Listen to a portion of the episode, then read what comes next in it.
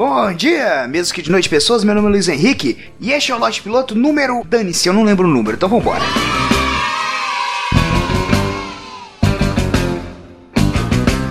There's a brand new sound going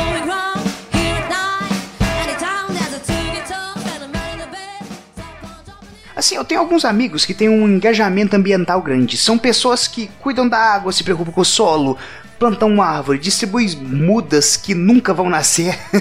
eu tenho a teoria, cara, que é mais fácil encontrar um judeu que sobreviveu a um campo de concentração do que uma muda doada que tenha se transformado em uma árvore, dado frutos, esse tipo de coisa, sabe? Doar uma muda é praticamente um método anticoncepcional da natureza. Ninguém planta essa merda, sempre termina ali no canto da gaveta, dentro da bolsa. Aqui em casa, velho, aqui em casa tenho uma pessoa conhecida como minha mãe, que ela tem o toque da morte. Absolutamente todas as plantas que ela tentou criar morreram. E assim, as instruções são tipo: coloca água e deixa no sol. Criar um ser humano é muito mais difícil. Criança parece ter nascido com um botão de autodestruição pressionado, cara. Bota o dedo na tomada, bota o dedo na panela quente, bota o dedo na faca, bota o dedo no formigueiro, bota o dedo no cu. Mesmo assim, minha mãe conseguiu cuidar de um ser humano e não de uma planta. Tá certo, se for parar pra olhar o resultado, não foi do mais satisfatório. Porém, tamo aí, né, velho? A única coisa que eu acredito assim, se for plantado pra pessoa leiga, dá certo, é feijão. Por isso, feijão, velho, é comida pós-apocalíptica. Chernobyl, Chernobyl é um lugar sem utilidade nenhuma hoje em dia, por causa da radiação. Velho, por mim, fazia um puta campo de plantação de feijão, lota de algodão e bota feijão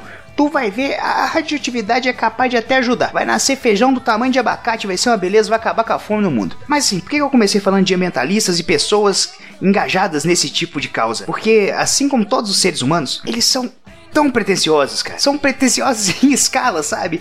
Tem alguns que querem salvar a água, alguns querem salvar a floresta, outros querem salvar os animais. Tem uns imbecis que querem salvar as merdas dos pandas. E eu já disse o que penso sobre panda. Procure lote piloto panda versus barato. Por mim, todos os pandas do mundo morreriam. A natureza tá aí há algum tempo tentando fazer a seleção natural dela, tentando acabar com a merda dos pandas. Até eles mesmos sabem que eles são os erros e não deveriam de forma alguma existir. O problema é o seguinte, é que nós, seres humanos, estamos intervindo de forma pretensiosa tentando manter esses bichos vivos. Panda precisa de ajuda até para cruzar, irmão. Essa merda não podia chamar urso nem ferrando. É a mesma coisa que dizer que um peixe beta é um tubarão. Mas assim, de todos os tipos de pessoas pretensiosas, as mais pretensiosas são aquelas que dizem: Nós temos que salvar o planeta. Cara, o planeta tem 4,5 bilhões de anos. Já foi um puta de um vulcão gigante uma puta bola de gelo. Mais de 90% das espécies que pisaram nesse solo já não existem mais. Estima-se que 150 espécies serão extintas até o final do dia de hoje. Então, quando der zero hora no seu relógio, você pensa: caramba, dei sorte.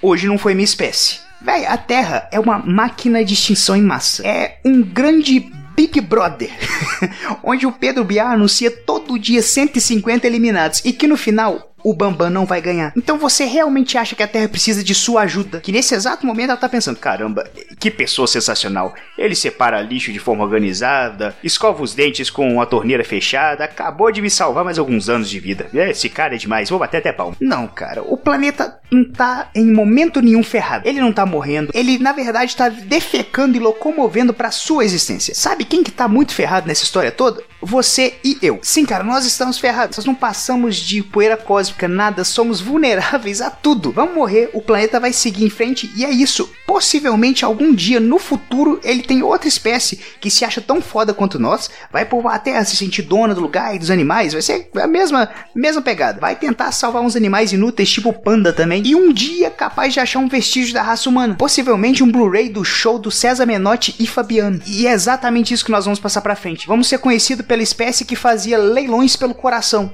Olha que merda. Mas de verdade, eu tenho pensado o quanto nossas vidas são pequenas. Eu, você, todo mundo, ninguém é importante. Todo mundo vai morrer um dia, e é isso aí. Nós nos importamos com, assim, com tanto detalhe mínimo, cara, que não fazem a menor diferença e simplesmente atrapalha a gente a viver. Nós não somos importantes como indivíduos e se bobear, menos importantes ainda como grupos. Na verdade, os seres humanos são particularmente horríveis como grupos. Nós brigamos por qualquer coisa. Brigamos por coisas que a gente não tem a menor ideia se existe ou não. Os maiores conflitos do mundo foram por causa de opiniões formadas sobre algo que possivelmente nem existia. Pessoas que acreditavam em coisas diferentes, em coisas das quais elas nunca viram, apenas ouviram falar e ouviram através de um terceiro que também não estava lá, não participou, não tem nome ali nas notas de rodapé. Ah, fulano participou aqui do capítulo tal. Não, não tem. É mais ou menos assim, o que, que vocês achariam de uma briga de facções, uma que defende o Papai Noel e outra que defende o Saci Pererê? É ridículo, não é? Assim, é só uma analogia, todo mundo sabe que essa luta não poderia acontecer, porque assim, temos as limitações. O, o Saci Pererê, ele seria um atleta paralímpico,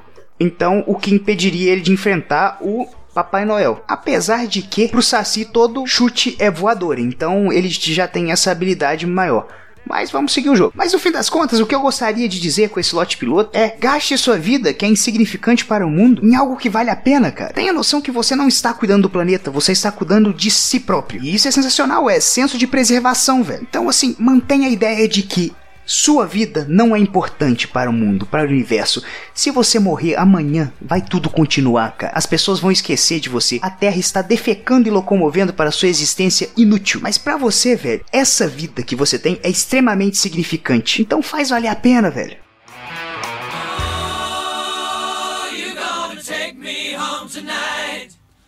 Oh,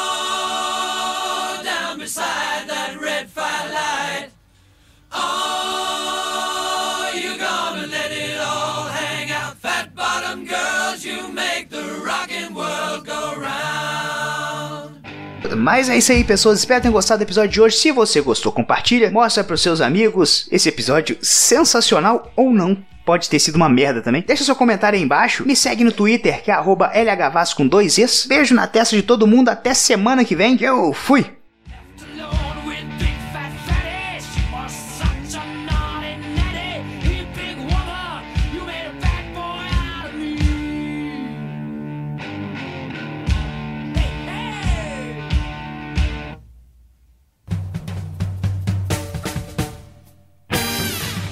Acessem galera do mensagens em contato arroba galera do busque por Galera do Hall em Facebook, Instagram, Twitter